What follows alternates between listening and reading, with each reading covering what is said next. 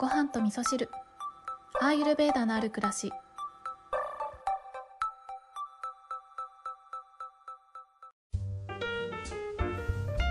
こんにちは土井京子です。今日はまず最初に忘れないうちにお知らせをしたいと思います。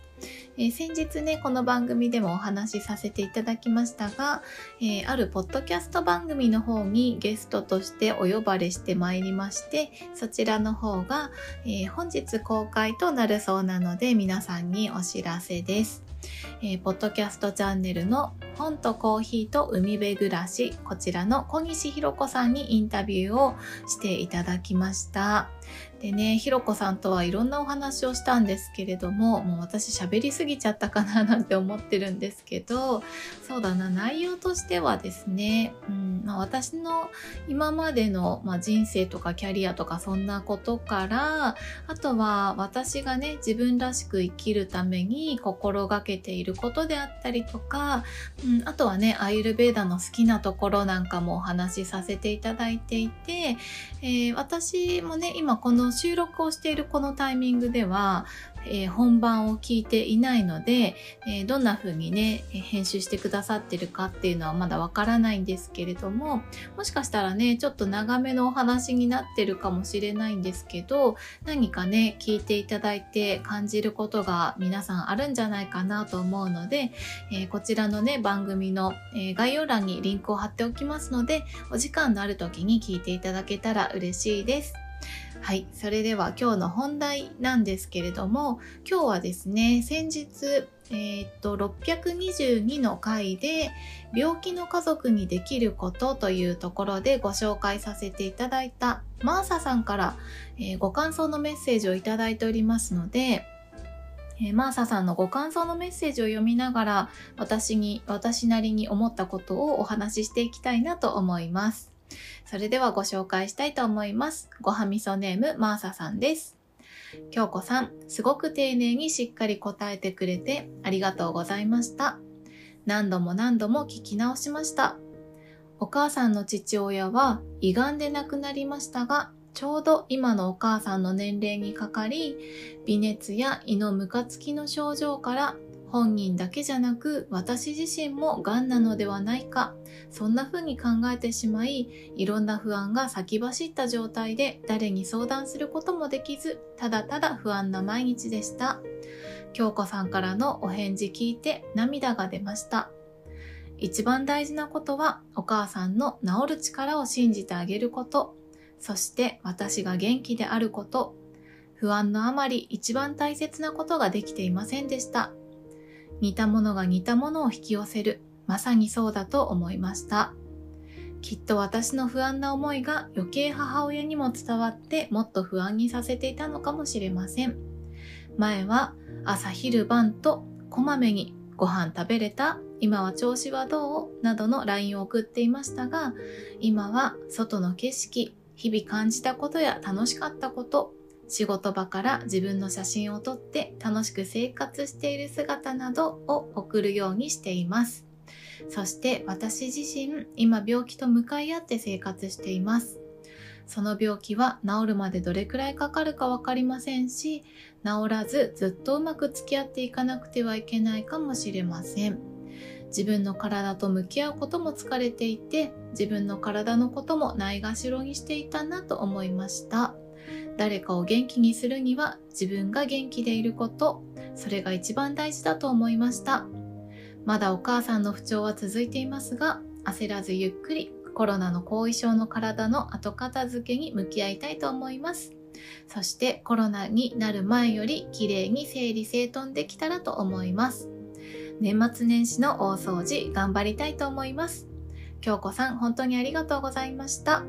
はい、こんなメッセージをいただきました。マーサさんありがとうございます。ちょっとね、長めのお話になっちゃったんですけれどもね、622の回聞いてくださってありがとうございました。本当にね、私からも伝えたいことがね、ついついいろいろありすぎて長くなっちゃったんですけれども、なんかこの自分がね、伝えたいことを伝えたいっていう気持ちと、相手の立場になった時に、相手が、相手にとって何が一番大事なのかっていうことを考えた上でお話しするっていうことののバランスがね、なかなか難しかったりとかしますよね。ついついこっちの熱量がね、高まりすぎちゃって、押し付けがましくなっちゃったりして、逆にね、相手の不安を煽っちゃったりとか、ちょっと嫌な気分にさせちゃうことがあったりとかっていうこともあると思うんですけどね。あの、誰でもそういう経験あるんじゃないでしょうかね。特に身近な人のね、えー、健康のことになると本当に心配になっちゃって、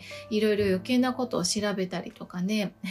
なんか余計な情報を与えたりとかね、しちゃったりすることあると思うんですけど、でもね、あのー、このマーサさんから最初お便りいただいた時は、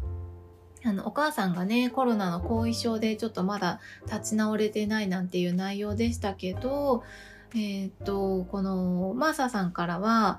医学的なこととか、ね、そういうことじゃなくて、医療とかそういったことじゃなくて、えー、何かできることはないかっていうことでご相談いただいてましたけど、本当にね、私がすごく感じているのは、そのお医者さんにやってもらうことは、えー、お薬を出していただいたりとかね、えー、生活する上でのアドバイスをいただいたりとかってこともあると思うんですけど、このお医者さんにやっていただくことじゃないことってすっごく大事だなって思うんですよ。その病気のご家族を支えるとか、病気の自分と向き合っていくっていうことに関して、うん、なんかどうやったらその不安がなくなるかなとかどうやったら気持ちが上向きになるかなっていうことっていうのは多分これねお薬とか病院とかでねできることじゃないところでできることだと思うんですよね。私もねよくあの口内炎作って、えー、テンション下がっちゃったりとかするといつもだったらねえー、例えば料理しながら鼻歌歌ってたりとかねなんかちょっと部屋で軽く小躍りしたりとかっていうねご機嫌の時に、えー、出てくるようなアクションっていうのが口内炎ができただけでテンション下がって、えー、気づいたらそんなこともしていなかったなんてこともあるぐらいなんかこの気持ちってとその体の状態で、えーと、体の状態からくる気持ちの、えー、テンションの下がり方とかによって、えー、自分のね行動が知らず知らずのうちに変わっていたり気分が変わっていたりとかしてね。あのだいぶ左右されてくることだと思うのでいかにご機嫌になるかとかねいかに、えー、素敵なものに目を向けられるかっていうきっかけ作りがねすごい大事だなって思うんですよね。なのでマーサさんはねご自身の体が、まあ、なかなかね、えー、病気と向き合っている中で疲れてしまっている最中にもかかわらずねお母様に対して、えー、自分が楽しく生活してる姿を送っったりとかっていうそんな工夫を、えー、考えてねされたっていうことは本当に素敵なことだなって思うし多分お母さんが今一番欲しいのはそういう元気の源なんじゃないかなって思うしマーサさんご自身でも多分そういうところに、えー、目を向けられるようになったというかお母さんに必要なのはこれなんじゃないかっていうことに気がつかれたっていうことはマーサさんご自身にとっても必要なことは何かっていうことに気がつかれたんじゃないかなっていうふうにねこのメッセージを読んでいて思いましたね。なんかもうねこのメッセージを読んでいてまたね私からもお伝えしたいことがじゃんじゃん湧いてくるんですけれどもあのまあ話し始めるとね本当当にまた長くなっちゃうので、えー、ちょっと余計なことは言わないようにしようかなって思うんですけれども今日はそうですね一番伝えたいこととしてはうーんそうだな。えー、っとどんな状態であったとしても、えー、自分も他人もなんですけど誰に対しても自分も含めて誰に対してもなんですけど何かこう否定することなく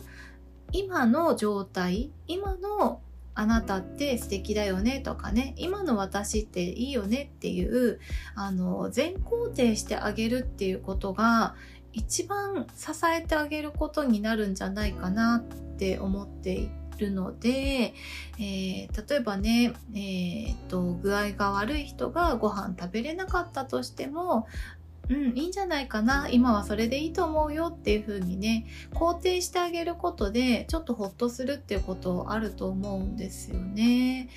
うんなんかやっぱりねえー、不安な気持ちって あのこの間の呪いの話でもそうな話したかなって思うんですけど人間ってねまだ起こっていないことだったりとかあとは、えー、過去にあったね嫌な出来事に引きずられたりとかして今を見失うことによって結構苦しみが生まれてくるんじゃないかなって思うのでもうとことん今を肯定してあげるっていうこととかとことん今を楽しむっていうことをしてあげることによって、えー、自分がね幸福感がえー、自分の幸福度が上がったりとか人を不安から解放してあげるきっかけづくりをしてあげることができるんじゃないかなって